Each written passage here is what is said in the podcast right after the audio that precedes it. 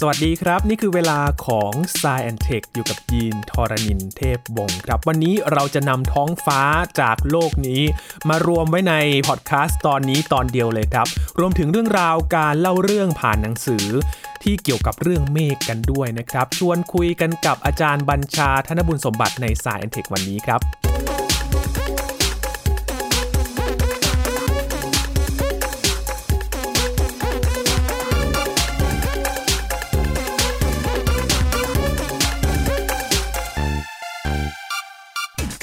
เรื่องของเมฆนะครับ เป็นเรื่องที่เราเคยคุยใน Science Tech หลาย ๆ ตอนด้วยกัน เพราะว่ามันมีหลากหลายมิติหลากหลายมุมมองมาก ๆ เลยนะครับ และวันนี้ก็เป็นอีกตอนหนึ่งครับที่เราจะรวบรวมเรื่องราวของเมฆนะครับมาเล่าให้คุณผู้ฟังได้ฟังกัน รวมถึงความท้าทายในการสื่อสารของนักสื่อสารวิทยาศาสตร์ครับว่าจะเล่าเรื่องอย่างไร โดยเฉพาะในสื่อที่มันแตกต่างกันไป ข้อจำกัดมันก็ไม่เหมือนกันนะครับ แน่นอนว่าเรื่องเมฆจะคุยกับใครไปไม่ได้ครับ นอกจากอาจารย์บัญชาธนบุญสมบัตินะครับ สวัสดีครับอาจารย์ครับสวัสดีครับยีนครับสวัสดีครับท่านผู้ฟังครับ กลับมาพร้อมกับ หนังสือเล่มใหม่นะครับอาจารย์ครับที่เป็นตีพิมพ์เป็นครั้งที่ 2 แล้วนะครับ ใช่ใช่แล้วเอาพูดจริงนี่ควรจะนับเป็นครั้งที่ 3 ด้วยเพราะว่าไอ้พิมพ์ครั้งที่3เนี่ยเนื่องจากว่ามียอดซื้อเข้ามาเยอะสั่งจองมาเยอะนะก็เลยแบบต้องใช้ครั้งที่ 2 ไปก่อนแต่เป็นการพิมพ์เพิ่มครับนะครับก็เลยแอบดีใจอยู่นิดนึงเฮ้ยสามครั้งก็เนอะเออแต่ว่าถ้าเกิดเป็นทางการคือ 2 ครั้งอย่างนี้เป็นต้นครับครับ เรื่องเมฆที่เราจะนำหยิบมาคุยกันนะครับหลักๆ ก็คือหนังสือ All About Cloud เล่มนี้เนี่ยมีเมฆมาก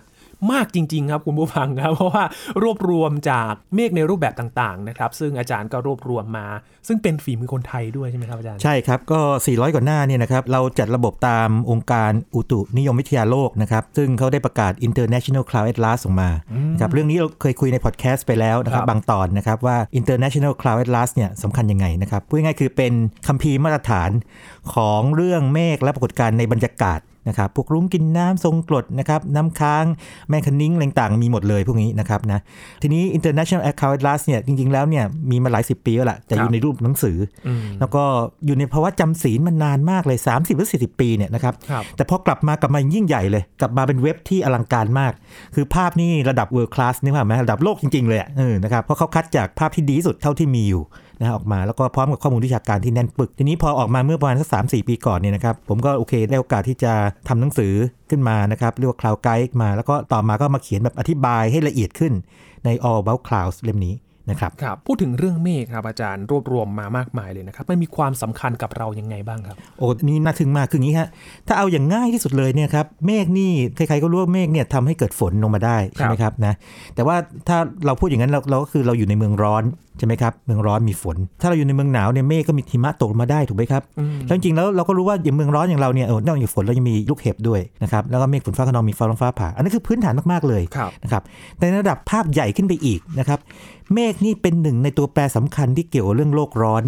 และเป็นตัวแปรผมขอบอกงี้นะครับผมอ่านมาไม่รู้กี่รอบในช่วง 10 ปีที่ผ่านมาเนี่ยเป็นตัวแปรที่ ศึกษาได้ยากที่สุดเพราะซับซ้อนที่สุด คือในบรรดาตัวแปรอื่น เช่นแก๊สเรือนกระจกเนี่ยมันตรงไปตรงมาครับคืองี้มันก็ซับซ้อนแต่มันตรงไปตรงมามากกว่าเมฆ นะครับแล้วก็ยังมีเรื่องของพวก feedback effect ต่างๆ ก็เรียกว่าซับซ้อน แต่ก็ยังตรงไปตรงมามากกว่าเมฆเมฆนี่ปรากฏว่าเป็นตัวที่เขาบอกว่าเป็นหนึ่งในปัจจัยที่เกี่ยวข้องกับเรื่องโลกร้อน แล้วก็ส่งผลทั้งบวกและลบหมายถึงว่าส่งเสริมเมฆบางรูปแบบเนี่ยนะครับทำให้โลกอุ่นขึ้นครับเช่น พวกเมฆระดับสูง พวก contrail นะฮะอ่าใครสนใจไปฟังพอดแคสต์ของเรานะเรื่อง contrail เนี่ยเราไว้ชัดเจนเลยนะครับหรือเมฆบางอย่างนะครับอย่าง stratocumulus เนี่ยทำให้โลกเย็นลงนะมันก็แข่งกันอยู่ในทีนะครับแล้วก็ภาวะโลกร้อนที่เกิดขึ้นไปเนี่ยครับเมฆมีมีส่วนด้วยเป็น feedback กลับไปกลับมา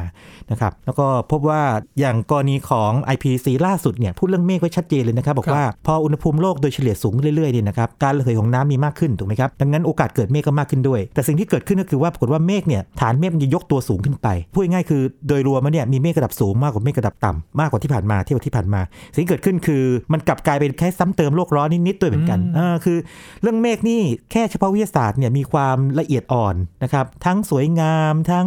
น่าทึ่งทั้งแบบว่ามี ปริศนาซ่อนอยู่เต็มเลย อันนี้ยังไม่นับถึงเรื่องเชิง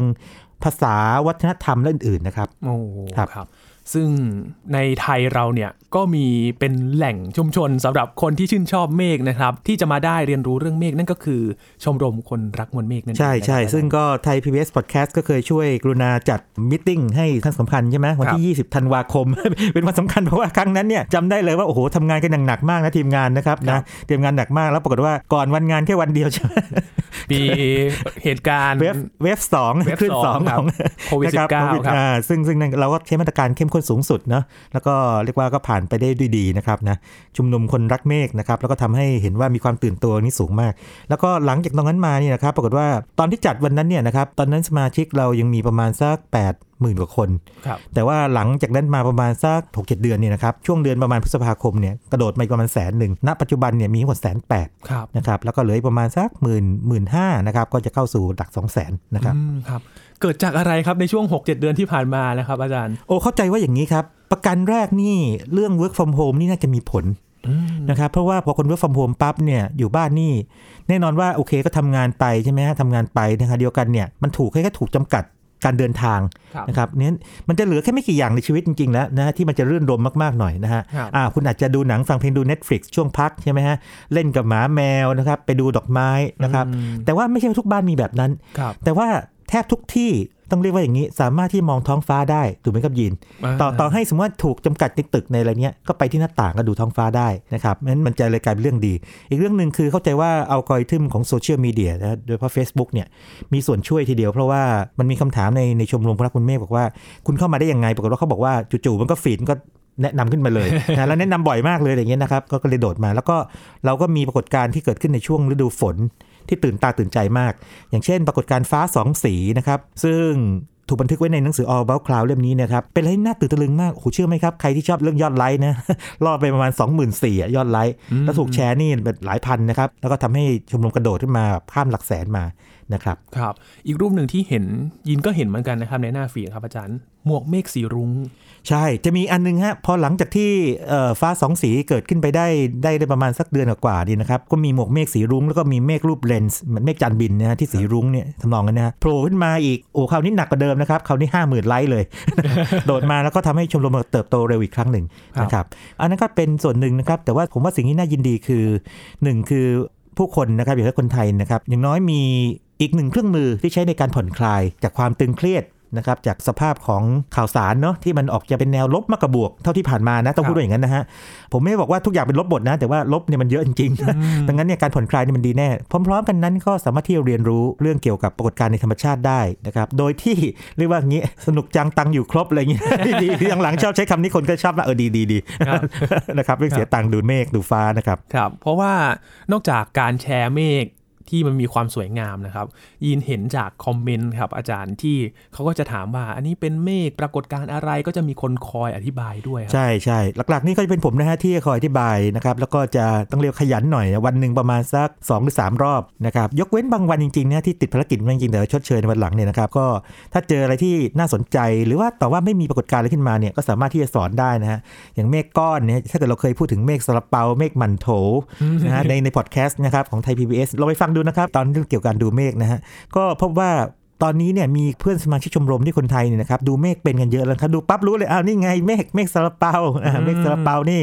มีฝนตกไปปลอยๆนะ คนเพชรเรียกฝนสิมครับอ่าคนอีสานเรียกฝนรินนะฮะอะไรอย่างนี้เป็นต้นนะครับ ซึ่งเออมันเป็นความสนุกของการที่ได้เรียนรู้ไปอย่างโดยที่ไม่ได้บังคับนะฮะอยากเรียนก็เรียนนะครับอยากเรียนก็เรียนแล้วก็ทำให้สัมพันธภาพที่ดีต่อกันด้วยนะครับครับจาก หนังสือเล่มล่าสุดนี้นะครับ อาจารย์เราจะได้เรียนรู้เรื่องอะไรหลัก ๆ กันบ้างครับ หลัก ๆ คืออย่างนี้นะครับ แน่นอนว่าเมื่อกี้ผมบอกว่ามันอิงกับ International Cloud Atlas ใช่ไหมครับ เพราะฉะนั้นการจัดระบบของเมฆนะครับ เมฆเนี่ยมันน่าสนใจอย่างนี้นะครับยินครับตอนที่เอ่อหลายคนที่เรียนสายวิทย์มาเนี่ยจะพอรู้ว่า พวกพืชสัตว์หรือสิ่งมีชีวิตแล้วกันนะ ถูกจัดระเบียบตามระบบของลินเนียสมาคือมีโครงสร้างใช่ไหมมีจีนัสใช่ไหมมีสปีชีส์มีอะไรต่างๆพวกนี้ใช่ไหมครับครับเมฆก็มีนะโอ้อ่าเมฆก็มีแต่ว่าเมฆมีเรียกว่าซับซ้อนน้อยกว่าครับอ่า เพราะฉะนั้นเนี่ยถ้าจะขยันอีกสักนิดนึงนะครับ โอ้อาจจะจำได้หมดเลย หรือว่าจำได้มากกว่าที่เขาให้มาอีกนะครับ นักวิชาการนะครับเขาจัดเมฆเนี่ยคล้ายๆกับพืชเลย คือมี genus ครับคือสกุลนะมี 10 สกุลนะครับมี species นะครับนะมี species มี variety ด้วยนะครับ แล้วก็มีอื่นๆที่มันไม่เกี่ยวกับเป็นเชิงอนุกรมวิธานของพืชสัตว์ก็คือ supplementary feature คือลักษณะเสริมครับนะครับอย่างเช่นอ่าบางคนอาจจะบอกว่าโอ้เมฆเนี่ยมันมีบางอย่าง เช่นที่เรียกว่าอาคัสนะครับอาคัสเมฆกันชนได้นะนะครับหรือว่ามีอย่างบางอย่างอย่างเช่นเป็นอะไรแมมมาเมฆเต้านมนะครัฮะบในชมรมนี่จะรู้เลยนะพอพูดว่าแมมมาหรือว่าแมมมาตัสเนี่ยซึ่งจริงๆแล้วเนี่ยผมจะไม่ค่อยส่งเสริมให้พูดอย่างนี้เท่าไหร่เพราะว่าแมมมาเป็นคำที่ถูกกว่านะฮะครับถูกต้องตามหลักวิชาการมากกว่าเนี่ยหรือเมฆเต้านมเนี่ยคนที่รู้จักกัน แล้วก็เขาก็จะดูกันเป็นเลยว่าไอ้ไอ้แบบนี้เนี่ยนะครับมันเป็นแบบที่น่าสนใจนะครับแล้วก็หลังจากที่ดูกันมากๆเนี่ยปรากฏว่าก็หากันเจอบ่อยขึ้นนะครับเอออันนั้นก็เป็นการจัดระบบนะครับ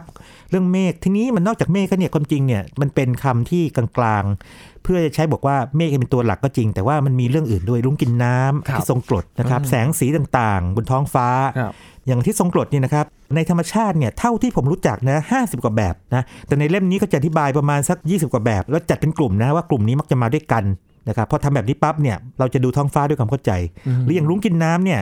ถ้าเราเรียนในระดับมปลายเนี่ยนะครับส่วนใหญ่จะบอกว่าลุงกินน้ำมี 2 ตัวใช่ไหมก็ยินครับนะลุงตัวล่างกับตัวบนอ่านนะครับตัวล่างสีเข้มกว่าตัวบนสีจางกว่า 2 ตัวหันสีแดงก็หากันอะไรก็ตามแค่นี้ แต่ถ้าเกิดว่ามาอ่านใน All About Clouds หรือว่าหนังสือที่ผมเขียนก่อนหน้านี้เนี่ยนะครับลุงกินน้ำมีทั้งหมด 10 อย่างน้อยอย่างน้อยนะ14 แบบอืมอย่างน้อยๆนะครับครับซึ่งเรามีพอดแคสต์ตอนหนึ่งพูดถึงลุงกินน้ำด้วยรุ้งหลากหลายรูปแบบครับใช่ใช่ลองลองไปฟังดูนะครับ แล้วก็ต่อให้ไม่ได้ดูภาพนะครับ แต่ผมเชื่อว่าจากการฟังเนี่ยน่าจะทำให้สนใจไปลองค้นภาพดูหรืออาจจะนึกขึ้นมาออกเอ้ยหรือแบบนี้เราเคยเห็นหรืออยากเห็นนะครับครับและยังมีเหตุการณ์ที่มันเชื่อมโยงกับเมฆด้วยนะครับ ทั้งลูกเห็บนะครับ ทั้ง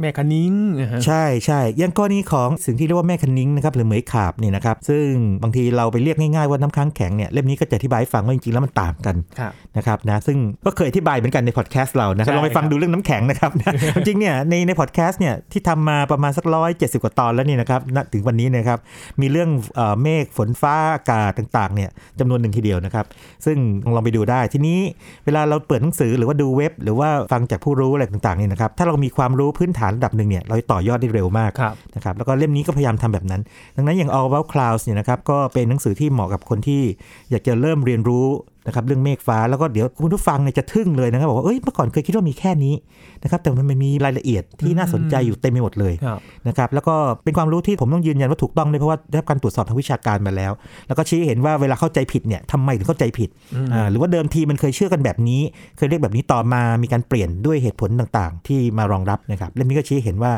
อะไรเป็นอะไรมีที่มาที่ไปนะครับครับเรียกได้ว่า all about clouds แล้วก็บวก plus plus ไปอีกครับอาจารย์ใช่ใช่แล้วก็มีบางอย่างนะครับยืนอย่างกรณีอย่างนี้เคยเล่าให้ฟังว่าอาทิตย์ทรงกลดเนี่ยมันจะมีบางรูปแบบเนาะที่มันไม่วงกลมเนาะใช่เช่นครับเป็นแถบแสงสองข้างเรียกว่า sundog หรือ sundog ใช่ไหมครับถ้าจะเรียกง่ายๆคือเป็นสุนัขติดตามดวงอาทิตย์ซึ่งเป็นเจ้านายนะฮะครับแต่ถ้า sundog สว่างมากๆเนี่ยมันเหมือนกับมีดวงที่ 3 ดวงไงดีนคือมีดวงที่ดวงจริงอยู่ตรงกลางแล้วก็มีดวงที่เป็น sundog ตัวซ้ายกับตัวขวาส่องสว่างผมเคยเห็นนะ โอ้โหแบบน่าตื่นเต้นมากเลยสว่างจ้าเลยสามดวง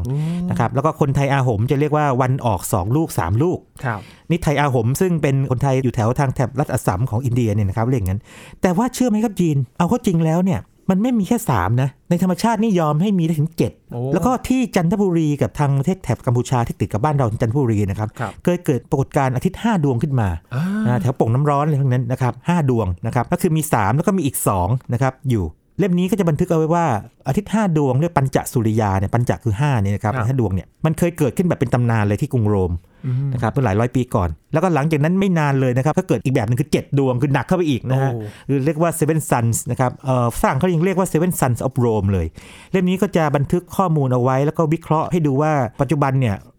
เราคนไทยมีความสามารถในการเข้าใจธรรมชาติได้ลึกไม่แพ้ทางต่างประเทศนะครับ ผมจะพูดเสมอว่าเราอาจจะเป็นมหาอำนาจทางด้านการดูเมฆอันดับต้นๆของโลกก็ได้นะเออก็ได้นะครับอันนี้นะผมยังไม่เคลมอย่างนั้นแต่ผมเชื่อว่ามีความเป็นไปได้ เพราะว่ากลุ่มก้อนที่ทำงานด้านนี้เนี่ยนะฮะ มันจะมีที่อังกฤษ แล้วผมยังไม่เคยเห็นของญี่ปุ่น แต่ผมเชื่อว่าญี่ปุ่นเนี่ยน่าจะมีเออเพราะว่าญี่ปุ่นนี่เวลาเวลาฟ้าชอบสวยมากเลยครับอาจารย์ใช่ใช่เวลาเขาชอบอะไรเขาชอบจริงๆนะครับแล้วเขาชอบจริงผมเชื่อว่ามีนะประเทศอื่นนี่ยังไม่แน่ใจนะครับแต่ว่าถ้าเป็นหนังสือทางของฝรั่งเนี่ยผมจะเก็บไว้เรียกว่าเยอะมากเลยเรียกว่าอืมเสียเงินซื้อหนังสือไปเนี่ยหลักหลายหมื่นนะครับไอ้เฉพาะไอ้พวกนี้เนี่ยจะเก็บไว้เยอะมาก แล้วเราเราก็จะทำหนังสือที่ต้องเรียกว่าดีไม่แพ้เขามานะครับเพื่อให้ครับคนไทยได้ได้ศึกษานะครับครับถ้าสังเกตดีๆเมื่อสักครู่นี้นะครับก็จะมีเรื่องของวัฒนธรรมประวัติศาสตร์มาร่วมด้วยอ่าใช่ใช่ใครฟังพอดแคสต์ผมมาหรือว่าชอบฟังผมไลฟ์หรือว่าแบบคุยในคลิปต่างๆเนี่ยนะครับหรือเคยฟังสัมภาษณ์เนี่ยจะทราบเลยผมพูดเรื่องนี้อาจจะบ่อยหน่อยเรื่องฟ้าลายเห็ดบดครับเฮ็ดบดเฮ็ดบดของคนอีสานนะครับนะซึ่งเป็นท้องฟ้าที่มาแบบตะการตาเลยนะครับ แล้วก็คนอีสานนะครับ โดยเฉพาะอีสานทางแถบกลางๆอะกาฬสินธุ์มหาสารคามต่างๆนะครับหรือเลื่อยไปทางแถบอีสานใต้อุบลราชธานี แล้วขึ้นไปทางอุดรธานีด้วยนะครับ ก็จะบอกว่าถ้าเกิดว่าเห็นฟ้าลายเห็ดบดเมื่อไหร่เนี่ยนะครับก็ให้เข้าป่าเก็บเห็ดได้ แล้วก็จะบอกว่าฟ้าลายเห็ดบดเดียวกันเนี่ยนะครับคนใต้มีชื่อเรียกเหมือนกันนะเรียกแก๊ตฟ้านะครับอืมเมฆเกล็ดฟ้าแล้วก็มีตำนานที่น่ารักน่ารักนะครับเกี่ยวกับเด็กที่ถูกก้อนผมนะครับเกี่ยวกับหนุ่มสาวเห็นเมฆลายเอ่อแก๊ตฟ้าหรือเมฆลายเกล็ดปลาหรือเกล็ดฟ้าเนี่ยนะครับแล้วหนี้หอบผ้าหอบผ่อนหนีตามกันไปอะไรอย่างนี้เออแล้วก็จะเล่าให้ฟังคือเรื่องฟ้าฝนนี่เป็นเรื่องที่มันมันอยู่ในทุกวัฒนธรรมอะครับนะครับดังนั้นเนี่ยนะครับทุกวัฒนธรรมก็จะมีชื่อเรียก แล้วก็อาจจะมีเรื่องเล่า อย่างอินเดียนแดงนี่นะครับเขาจะมีบทกวีแห่งสายรุ้งเลยของเขาเลยนะครับนะโอ้เออว่าครับเนี่ยสายรุ้งนี่ให้ความหวังนะจงก้าวเดินตามรอยรุ้งไปอย่างนี้เป็นต้นนะมันจะค่อยๆผูกพันธรรมชาติมากขนาดนั้นเลยนะครับครับ อย่างคนเหนือเนี่ยยีนนั้นเคยคุยกับยีนใช่ไหมบอกว่าบางทีเนี่ยอาจจะลืมๆไปแล้วว่าผู้เฒ่าอะไรป้าอุ้ยไม่อุ้ยใช่ไหมครับเออเรียกว่าอะไรนะอย่างยีนจำคำที่ทรงกรดได้ไหม ตะวันนั่นเลยเอ่ยโอ้ยลืมไปแล้วครับลืมไปแล้วไม่เป็นไรนะแต่ถ้าพูดปั๊บเนี่ยยีนยีนต้องหัวเราะแน่เลยเพราะเสียงต้องเหนือ แต่ว่าแต่ว่าคนเหนือจะฟังออกเลยนะตะวันกลางจ้องอ๋อกลางจ้องหรือตะวันกลางครับจ้องนะครับครับนะถ้าคนแถบทางเมืองแป้เนี่ยออกเสียงเป็นกลางจ้องสุบกุบอ่าตะวันซุปกรุ๊ปเนี่ยนะแล้วก็มีคำหนึ่งที่หายไปจากคนเหนือจำนวนมากแล้วคือตะวันตือเกิ้งอันนี้ อันนี้เป็นคำโบราณลืมน่าจะจริงๆมากครับมากทีเดียวนะครับ ซึ่งก็ถูกบันทึกไว้ในหนังสือคือผมคิดว่าเรื่องภูมิปัญญาที่อยู่ในวัฒนธรรมต่างๆเนี่ยเป็นเรื่องสำคัญครับเราควรจะรักษาเอาไว้นะครับแล้วภาคภูมิใจด้วย แล้วก็เชื่อมโยงภูมิปัญญานั้นเข้ากับภูมิปัญญาของโลกอืมให้เห็นว่าเราก็มีส่วนที่จะ contribute หรือว่ามีส่วนที่จะมอบมรดกทางภูมิปัญญาให้แก่โลกได้เหมือนกันขณะเดียวกันเราก็สามารถเรียนรู้จากโลกได้ว่าฝรั่งเรียกอะไรจีนเรียกอะไรญี่ปุ่นเรียกอะไรอย่างนี้เป็นต้นครับนะครับ All About Clouds ก็พยายามทำอย่างนั้นนะครับแต่ว่าหลักๆแล้วส่วนใหญ่เป็นวิทยาศาสตร์อ่า นะผมยังคิดว่าจะหาโอกาสทำหนังสือเชิงวัฒนธรรมนะหรือว่าเชิงที่มันชีวิตจิตใจคนเนี่ยมากขึ้นด้วยด้วยซ้ำไปเพราะว่ารู้สึกเป็นเรื่องที่มันมีเสน่ห์ไม่แพ้วิทยาศาสตร์เลยนะคครัรับบน่าสนใจมากๆเลยนะครับมีหลากหลายมุมมองครับและยิ่งตอกย้ำไปด้วยครับว่า all about clouds เนี่ยท้องฟ้าไม่ได้เป็นสีฟ้าเสมอไป ใช่ เป็นสีส้ม สีชมพู อะไรอย่างนี้ก็นี่ได้ ยินครับอย่างบางปรากฏการณ์นะครับ อันนี้เคยเล่าให้ฟังในพอดแคสต์นะเข้าใจไม่ผิด คือถ้าใครชอบไปดูดวงอาทิตย์ขึ้นที่ครับชายทะเลนะ หรือดวงอาทิตย์ตกที่ทะเลเนี่ยบางครั้งถ้าเกิดว่าเรามีกล้องที่ดีสักหน่อยนะฮะซูมเข้าไปเนี่ยพบว่าอย่างนี้ ดวงอาทิตย์ตอนที่อยู่ที่ขอบฟ้าเนี่ยนะครับแบบแตะขอบฟ้าแล้วเนี่ย เออมันมันเหมือนมันมีฐานน่ะยินมันรูปร่างคล้ายๆโอเมก้าตัวโอเมก้าของกรีกนะครับคือแทนที่มันจะเป็นวงกลมแล้วถูกตัดด้วยขอบฟ้านะครับไอ้ตรงบริเวณที่รอยต่อกับขอบฟ้าเนี่ยนะครับมันกลับบานออกทางซ้ายทางขวาเป็นแค่ฐานมันนะฮะซึ่งฝรั่งเนี่ยเขาจะมองเป็นแบบฝรั่งเนี่ยเขาก็เรียกว่าดวงอาทิตย์รูปโอเมก้าอืมนะครับนะโอเมก้าสตันครับนะครับบางทีเขาเรียกว่าดวงอาทิตย์ตกรูปแจกันอิทรัสคันนะครับคืออิทรัสคันเนี่ยเป็นวัฒนธรรมของฝรั่งนะครับแถวทั้งกรีกทั้งแถบโน้นไปนะคครัรับบเป็นอย่างนั้นไป แต่เรื่องนี้มันสนุกกว่าคืออย่างนี้ครับ ถ้าไปญี่ปุ่น ถ้าไปญี่ปุ่นเนี่ยเขาจะเปรียบเทียบกับนั่นท่านดารุมะ ตุ๊กตาดารุมะอ๋อตุ๊กตาล้มลุกอ่าใช่ใช่ยินเคยเห็นไหมาที่เป็นหัวกลมๆนะครัฮะบแล้วมีตาสองตานะสีแดงๆนะครับนะแล้วจริงๆ แล้วเป็นตุ๊กตาดารุมะเนี่ยน่ารักตรงไหน จริง ๆ แล้วเป็นตุ๊กตาที่ศักดิ์สิทธิ์นะเพราะว่าเดิมทีถ้าไปเรียกว่าไปเช่ามาจากวัดนะฮะหรือสถานที่ที่แบบศักดิ์สิทธิ์หน่อยเนี่ยก็จะไม่มีตาสองข้าง แล้วคนญี่ปุ่นก็บอกว่าเอาละจากทิฏฐานนะทิฏฐานลงไปอธิษฐานว่าโอเค ภายในปีนี้นะจะขอให้ได้ทำงานนี้สำเร็จจะได้ได้จุดๆๆแล้วก็หรือจะทำอะไรเรื่องนี้ดีๆเกิดขึ้นมา แล้วก็จะวาดตาข้างหนึ่งลงไป นะครับ แต่ทีนี้ถ้าเกิดว่าพอถึงปลายปีหรือถึงเวลาที่กำหนดไว้เนี่ยได้จริง ๆสำเร็จจริง ๆคำอธิษฐานเป็นผลเนี่ยตุ๊กตาตัวนี้ก็จะถูกวาดอีกข้างหนึ่งนะครับแล้วก็นำมาเข้าพิธีไปนะทีนี้จุดน่าสนใจคือตัวรูปรูปร่างตุ๊กตาเนี่ยมันคล้ายๆโอเมก้าเหมือนกันเนอะถ้ามองแบบฝรั่งนะครับแต่ว่าญี่ปุ่นเขาคงไม่มองแบบโอเมก้าหรอกนะเขาเรียกว่าเป็นดารุมะ sunset ครับนะครับดูที่ตกแบบตุ๊กตาดารุมะเล่มนี้ก็จะเล่าให้ฟังแบบนี้เออซึ่งเป็นเกร็ดที่ไม่ค่อยมีคนเล่า แต่ผมว่าถ้าเราเรียนวิทยาศาสตร์แบบนี้นะครับมันสนุกกว่าเรียนแบบไปโอ้โหท่องสมการสูตรอะไรยุบยับทฤษฎีทฤษฎีนะว่าหรือว่าใครชื่ออะไรค้นพบปีไหนอะไรเงี้ยครับมันมันก็เป็นแฟกต์ที่ดีอยู่หรอกแต่ว่าเสน่ห์มันจะน้อยกว่าเรื่องแบบที่เป็นเชิงวัฒนธรรมครับนะครับไม่แน่ใจว่าคุณผู้ฟังชอบอ่านหนังสือแบบยีนหรือเปล่านะครับอาจารย์ก็คือจะชอบ อ่านหนังสือที่เป็นภาพเยอะโอ้ครับๆตัวหนังสือไม่ต้องอัดแน่นจนเกินเรื่องเยอะเกินไปนะครับ มันก็จะมีความสุขกับการ เออภาพมันมีชมภาพภาพให้เห็นชัดไงครับว่ามันมีอะไรใช่ใช่บ้างนะครับคือคนเราอาจจะจริตต่างกันนะครับยีนสมมติว่าคนที่ชอบอ่านนิยายเนี่ยอาจจะชอบตัวหนังสือเยอะเนอะครับบรรยายแล้วก็จินตนาการไปอ่าแต่ก็ต้องพูดว่ามีคนจำนวนหนึ่งหรือจำนวนไม่น้อยเลยที่ชอบหนังสือภาพนะครับอืมครับทีนี้บางคนก็ชอบทั้งสองอย่างก็มีมันแล้วแล้วแต่เรื่องนะครับ แต่ว่าจะบอกว่าเล่มนี้เนี่ยถ้าอยากจะอ่านแบบเป็นเนื้อหาเนี่ย ปิดภาพอ่านเนื้อหาก็สนุกแน่ เพราะว่าอืมในจะได้เนื้อหาเต็มๆ แต่ว่าถ้าชมภาพเนี่ยจะสนุกกว่าเยอะเลยครับเพราะว่าสิ่งที่เล่าไปจะมีปรากฏขึ้นมาชัดๆ แถมยังเออผมยังไปเรียกว่ามีความขยันระดับหนึ่งในตอนช่วงทำหนังสือคือบางทีไปค้นพวก YouTube ด้วยพวกนี้นะฮะ แล้วก็ทำ QR code ให้ไงว่าโอเค ถ้าอยากเห็นมันค่อยเปลี่ยนแปลงเช่น เมฆที่อยู่ใกล้ภูเขานี่นะครับหลายคนจะทราบว่าภูเขาไฟฟูจิเนี่ยชอบมีหมวกใช่ไหมใช่ครับเรียกแคปคลาวใช่ไหมอ่านั่นก็เรื่องหนึ่ง แล้วก็ชอบมีเมฆเลนส์อยู่ใช่ไหมครับนะ แต่ว่า คนจำนวนไม่น้อยอาจจะไม่ทราบว่าอย่างนี้ภูเขาไฟแหลมๆเนี่ยเมาส์แมทเทอร์ฮอร์นเนี่ยนะครับที่เป็นภูเขาไฟที่สวิสเนี่ยมักจะมีเขาเรียก banner cloud แต่ว่ามันจะมีเรื่องน่าทึ่งอีกเรื่องหนึ่งคือตรงภูเขาเนี่ยครับบางครั้งเนี่ยนะครับกระแสลมมันทำให้เกิดเมฆที่เป็นแถบยาวๆยาวๆนะครับเออแล้วมันม้วนนึกถึงไส้กรอกเนาะไส้กรอกนะครับเปลี่ยนไส้กรอกเป็นเมฆแล้วเอาเมฆเนี้ยไปไว้ใกล้ๆภูเขานะครับทางฝั่งปลายลม แล้วจับ ให้มันอยู่นิ่งๆ แต่ว่านิ่งในแง่ตำแหน่ง แต่ว่าหมุนมันรอบแกนแกนแนวยาวอืมแล้วมันอยู่นิ่งๆ แบบนั้น เรียกว่า rotor cloud โอ้ปรากฏว่ามีคนไทยถ่ายได้ แล้วก็คนถ่ายได้เนี่ยครับเขาจะทึ่งมากเลยนะครับ บอกว่าเอ๊ะมันคืออะไรเนี่ยนะครับคุณสุเรนนะทึ่งมากมันคืออะไร แต่ก็ไม่เข้าใจเป็นไง แต่พอส่งเข้ามาในชมรมคนรักมวลเมฆแล้วผมอธิบายปั๊บเนี่ยโอ้นี่เขาเรียก rotor cloud นะเป็นเมฆที่ระดับโลกเลย เพราะว่ามันโอกาสที่จะถ่ายได้ขนาดเนี้ยไม่น้อยมาก ผมยังไม่เคยเห็นฝรั่งถ่ายได้สวยขนาดนี้เลยนะครับเออก็เลยเขาเลย up มันขึ้นไปใน Vimeo ผมก็เลยเอาตัว QR code มาใส่ไว้นี้ด้วยอ่านนะครับแล้วก็ขอบคุณคุณสุเรนไปนะครับครับเล่มนี้ก็จะเรียกว่าประมวลฝีมือของคนไทยโดยอิงกับมาตรฐานระดับโลก แถมยังมีบางอย่างที่เราเกินกว่าระดับโลกด้วยเช่นที่บอกว่าฟ้าลายเห็ดบดใช่ไหมครับแล้วยังมีเรื่องอื่นๆที่เป็นแบบไทยๆหรือว่าอุณหธรรมแบบจีนอย่างเงี้ยนะเมฆมันโถเมฆอะไรแต่พวกนี้ก็เป็นแบบนั้นไปนะครับครับผมเรื่องเมฆในสาขาไทยแลนด์นะฮะใช่ใช่ใช่ แล้วก็มีพายุด้วยใช่ไหมครับครับกรณีพายุเนี่ยจะพูดถึงไม่เยอะมาก แต่ว่าจะพูดถึงพายุบางอย่างที่เรามักจะงงๆกับมันอย่างเช่นงี้ เวลามันมีเกิดพายุแบบที่มันเป็นรูปงวงเนาะครับที่เรียกพายุงวงช้างในทะเลนะครับก็จะเป็นข่าวใช่ไหมครับนะทีนี้เราเห็นในข่าวอย่างในต่างประเทศอย่างทางอเมริกาหรือทางแถบยุโรปหรือจีนเนี่ยมีทอร์นาโดเอ้ยมันก็เป็นงวงเหมือนกันเนาะคำถามคือมันต่างกันไหมจริงๆมันต่างนะครับ แล้วก็ยังมีอีกอย่างเช่นบอกว่าเรามีลมบ้าหมูยินสังเกตไหมครับในพื้นร้อนๆเนี่ยมันจะมีลมให้เป็นงวง ปั่นครับเอาพวกทรายพวกฝุ่นเนี่ยโอ้ขึ้นมาฟุ้งฟุ้งฟุ้งใช่ไหมอันนั้นก็อีกเรื่องหนึ่งครับนะเรารู้ว่าโอเค อันนี้ก็เป็นงวงเหมือนกันแต่มันไม่รุนแรงเท่าทอร์นาโดอืมนะแล้วก็ยังมีอีกนะครับยังมีอีกเช่นแบบเมื่อไม่นานมานี้นะครับเป็นข่าวดังแบบว่าเกิดขึ้นหลายครั้งเลยเพราะว่าคนไทยจริงๆเคยเห็นมานานแล้วแหละแต่ว่าไม่เคยสังเกตชัดๆเพราะว่าเนื่องจากไม่มีกล้องมือถือที่ถ่ายภาพได้ไงแล้วหลังพอมีมือถือถ่ายภาพได้ถ่ายคลิปได้เนี่ย เก็บได้เลยคือเรียกกัสนาโดอ่าคือหมุนมาเป็นงวง แล้วก็มักจะมาพร้อมพายุฝนนะครับครับเล่มนี้ก็จะรวบรวมมันทั้งหมด8 แบบซึ่งผมต้องบอกว่าอย่างนี้แม้แต่ฝรั่งเองยังไม่เคยรวบรวมไว้ขนาดนี้เลย จริงๆ ยินเข้าใจว่านักอุตุนิยมวิทยาฝรั่งเนี่ยเขารู้ แต่ว่าเขาจะศึกษากันแบบเชิงวิชาการไงเขาก็เลยว่า ไปจัดอยู่ในพวก paper วิชาการลึกๆ เป็นงั้นไปครับแต่ถ้าเป็นสื่อทั่วไปเนี่ยยังไม่เคยเจอใครทำได้ครบขนาดนี้เลย ผมไปนั่งไล่อ่าน เยอะมากแล้วศึกษา แล้วก็เก็บข้อมูล case study ทั้งในประเทศต่างประเทศมาครับในที่สุดก็พบว่าเท่าที่ผมรู้เลยมีทั้งหมด 8 แบบนะครับเพราะฉะนั้นเนี่ยพอมีแบบไหนเกิดเป็นข่าวมาปั๊บนี่ผมจะบอกได้เลยว่าหนึ่งใน 8 แบบอย่างไหนยกเว้นว่า ในอนาคตมีรูปแบบใหม่ ที่ผมไม่รู้จัก ผมก็จะบอกมี 9 แบบ แต่ครับตอนนี้เราเจอ 8 แบบก็บันทึกไว้หมดเลย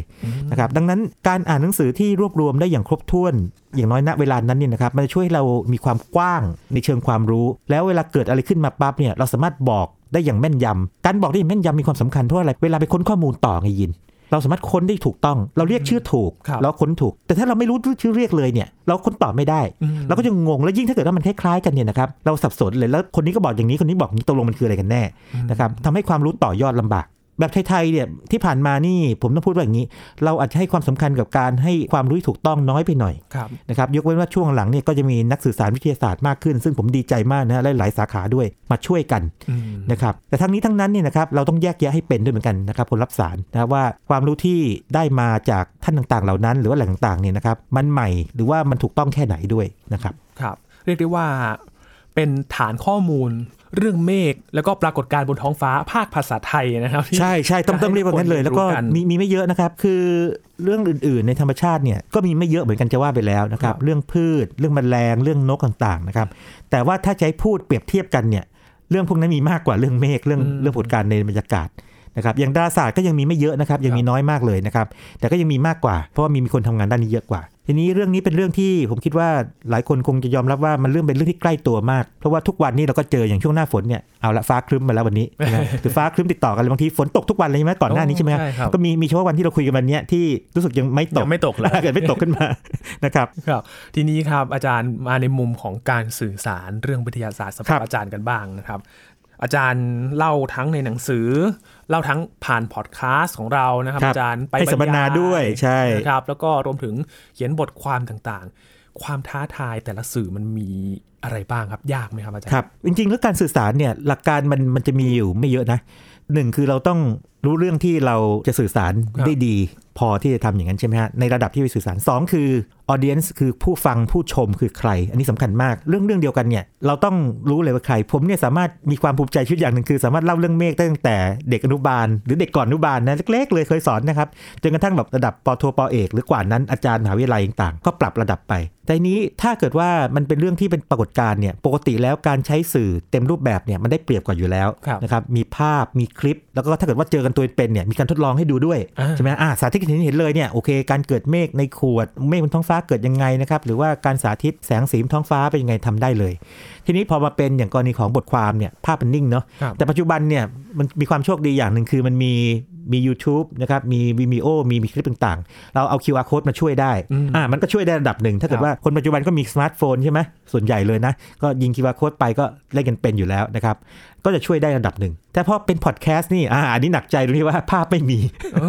ภาพไม่มีก็แปลว่ายากมากเลยใช่ก็แปลว่าต้องสามารถที่ทำให้ผู้ฟังเนี่ยนะครับเชื่อมโยงสิ่งที่เล่านะครับกับประสบการณ์ตรง โดยการเทียบเคียงหรือเคยเห็นมาก่อนครับนะครับอย่างเมื่อกี้ผมพูดถึงอย่างเงี้ยเมฆรูปร่างคล้ายๆ กับหมันโถอืมอ่าพอนึกออกใช่ไหม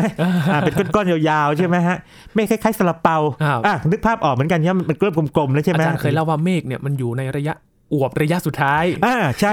แล้วตอนหลังผมตั้งชื่อมันนะครับ คืออย่างเมฆอวบระยะสุดท้ายเนี่ยมี 2 แบบนะครับ แบบหนึ่งคล้ายๆทุเรียน นึกถึงไอ้ทุเรียนที่แกะแบบเป็นเนื้อที่ตัวเป็นเนื้อทุเรียนนะภูทุเรียนนะอ่าฮะเป็นภูนะเป็นภูนะ แล้วก็ขยายให้เป็นใหญ่ๆ มันก็คล้ายภูเขาเทือกเขาเนาะอืมอีกแบบหนึ่งคิดถึงบิงซู นึกภาพไหมก็คือแบบเป็นแบบเป็นก้อนสูงๆขึ้นมานะครับ อย่างนั้นเป็นต้นนะตอนหลังทียังยังตั้งชื่อเมฆเลยเมฆบิงซูดีไหมนะครับนะก็บางทีต้องใช้วิธีแบบนั้นนะครับ ที่ทำให้คนเห็นภาพได้ว่าเขาคุ้นเคยกับอะไรเนี่ยเปรียบเทียบกับสิ่งนั้น โดยเฉพาะพวกของกินนี่นี่จะเป็นอะไรที่ที่ทำให้เข้าใจง่ายได้มากขึ้น แต่ทั้งนี้ทั้งนั้นเนี่ยนะครับการเปรียบเทียบก็คือการเปรียบเทียบครับนะเราต้องชี้เห็นจุดที่คล้ายและจุดที่แตกต่างด้วยนะครับว่ามันมีอย่างไรพอทำนี้ได้ปั๊บเนี่ยก็การเรียนรู้สนุกขึ้นนะครับ สุดท้ายนี้ครับอาจารย์ การสื่อสารในเรื่องต่างๆ ให้คนทั่วไป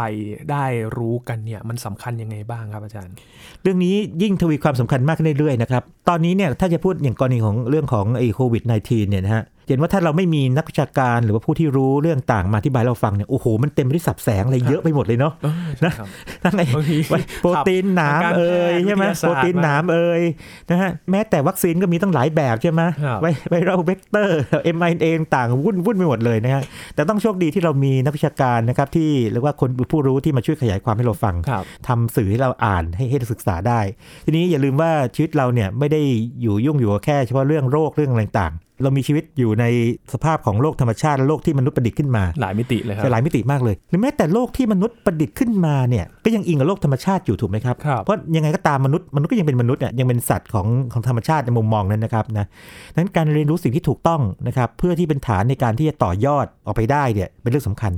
ในหลายกรณีมันอาจจะช่วยให้เราตัดสินใจเลือกไม่เลือก เอ๊ะจะกินยาตัวนี้ไหมอืมนะจะเลือกซื้อผลิตภัณฑ์นี้ไหมครับนะครับจะเลือกเชื่อตามนี้ไหมนะครับอย่างนี้เป็นต้น จะแยกแยะว่าเอ๊ะจะเอะใจว่านี่เฟกนิวส์หรือเปล่าอะไรอย่างนี้นะอ่านี่นี่ก็อีกเรื่องหนึ่ง ถ้าเกิดว่าไม่มีความรู้เลยเนี่ยเราก็คาดเดาไปแบบไม่มีความรู้ แล้วแม้แต่การที่ไปถกเถียงกับคนกลุ่มหนึ่งนะครับที่เขามีความสนใจในเรื่องเรื่องหนึ่งเนี่ยนะครับหากว่าเราไม่มีความรู้เลยเนี่ยนะครับโอกาสถูกหลอกนี่ง่ายมากเลยนะอืมความจริงต้องพูดอย่างนี้ ถ้าไม่มีความรู้เลยเนี่ย แล้วมีทัศนคติที่ดีโอกาสถูกหลอกอาจจะไม่มากเท่าไหร่ ไม่มากเท่ากับมีความรู้นิดๆหน่อยๆครึ่งกลางนะครับแล้วก็แบบเชื่อว่าตรงนั้นเป็นแบบหมดแล้วทั้งหมดแล้วนะฮะแต่ว่าถ้าเรามีความรู้พื้นฐานที่ดีพอเนี่ยเราสามารถแยกแยะได้แล้วผมคิดว่าเป็นกับทุกเรื่องนะครับไม่เฉพาะเรื่องทางวิทยาศาสตร์นะครับครับเป็นอีกมุมหนึ่งนะครับ ในฐานะนักสื่อสารวิทยาศาสตร์อย่างอาจารย์บัญชานะคครัรับบที่จะได้รู้ว่าการสื่อสารในด้านต่างๆเนี่ยให้คนทุกกลุ่มได้รู้เนี่ยมันก็จะทำให้เราได้เรียนรู้ และสนุกไปด้วยนะครับอาจารย์ ใช่ใช่ความจริงการเรียนรู้นี่ทำให้สนุกได้นะครับ หรือทำให้น่าเบื่อก็ได้นะ ถ้าเกิดว่ามันมันมันทำแบบผิดแบบนะครับครับหวังว่าไทย PBS Podcast นี่จะทำให้ท่านผู้ฟังสนุกนะคครัรับบนะแล้วก็ลองลองเลือกดูนะครับครับ ถ้ถ้าสำหรับใครที่ชอบเรื่องเมฆนะครับ ไปติดตามกันได้ครับ อันนี้ชวนเพิ่มแฟนคลับให้อาจารย์อ่าได้เลยครับ เอาเอาชมรเอามเอาคนรักมวลเมฆเอาถึงนะครับสองแสนเลยนะครับครับใน Facebook นะครับ เป็นกลุ่มชมรมคนรักมวลเมฆแต่ถ้าใครอยากจะอ่านหนังสือก็นี่เลยครับ All About Clouds นี่ก็เป็นเล่มล่าสุดนะครับ ที่ทำให้คุณผู้ฟังได้รู้เรื่องเมฆกันมากขึ้น โดยอาจารย์บัญชาธนบุญสมบัตินะครับช่วงนี้ขอบคุณอาจารย์มากๆเลยนะครัครับยินดีมากครับ นี่คือ Science Tech นะครับคุณผู้ฟังติดตามรายการกันได้ที่ www.thaipbspodcast.com นะครับรวมถึงพอดแคสต์ช่องทางต่างๆ ที่คุณกำลังรับฟังอยู่ครับอัปเดตเรื่องวิทยาศาสตร์ เทคโนโลยี และนวัตกรรมกับเราได้ที่นี่ทุกที่ทุกเวลา เราสื่อสารให้กับคนทุกกลุ่มได้เข้าใจเรื่องวิทยาศาสตร์ได้อย่างใกล้ชิดมากขึ้นครับช่วงนี้ยีนทรณินเทพวงศ์พร้อมกับอาจารย์บัญชาธนบุญสมบัติลาไปก่อนนะครับ สวัสดีครับ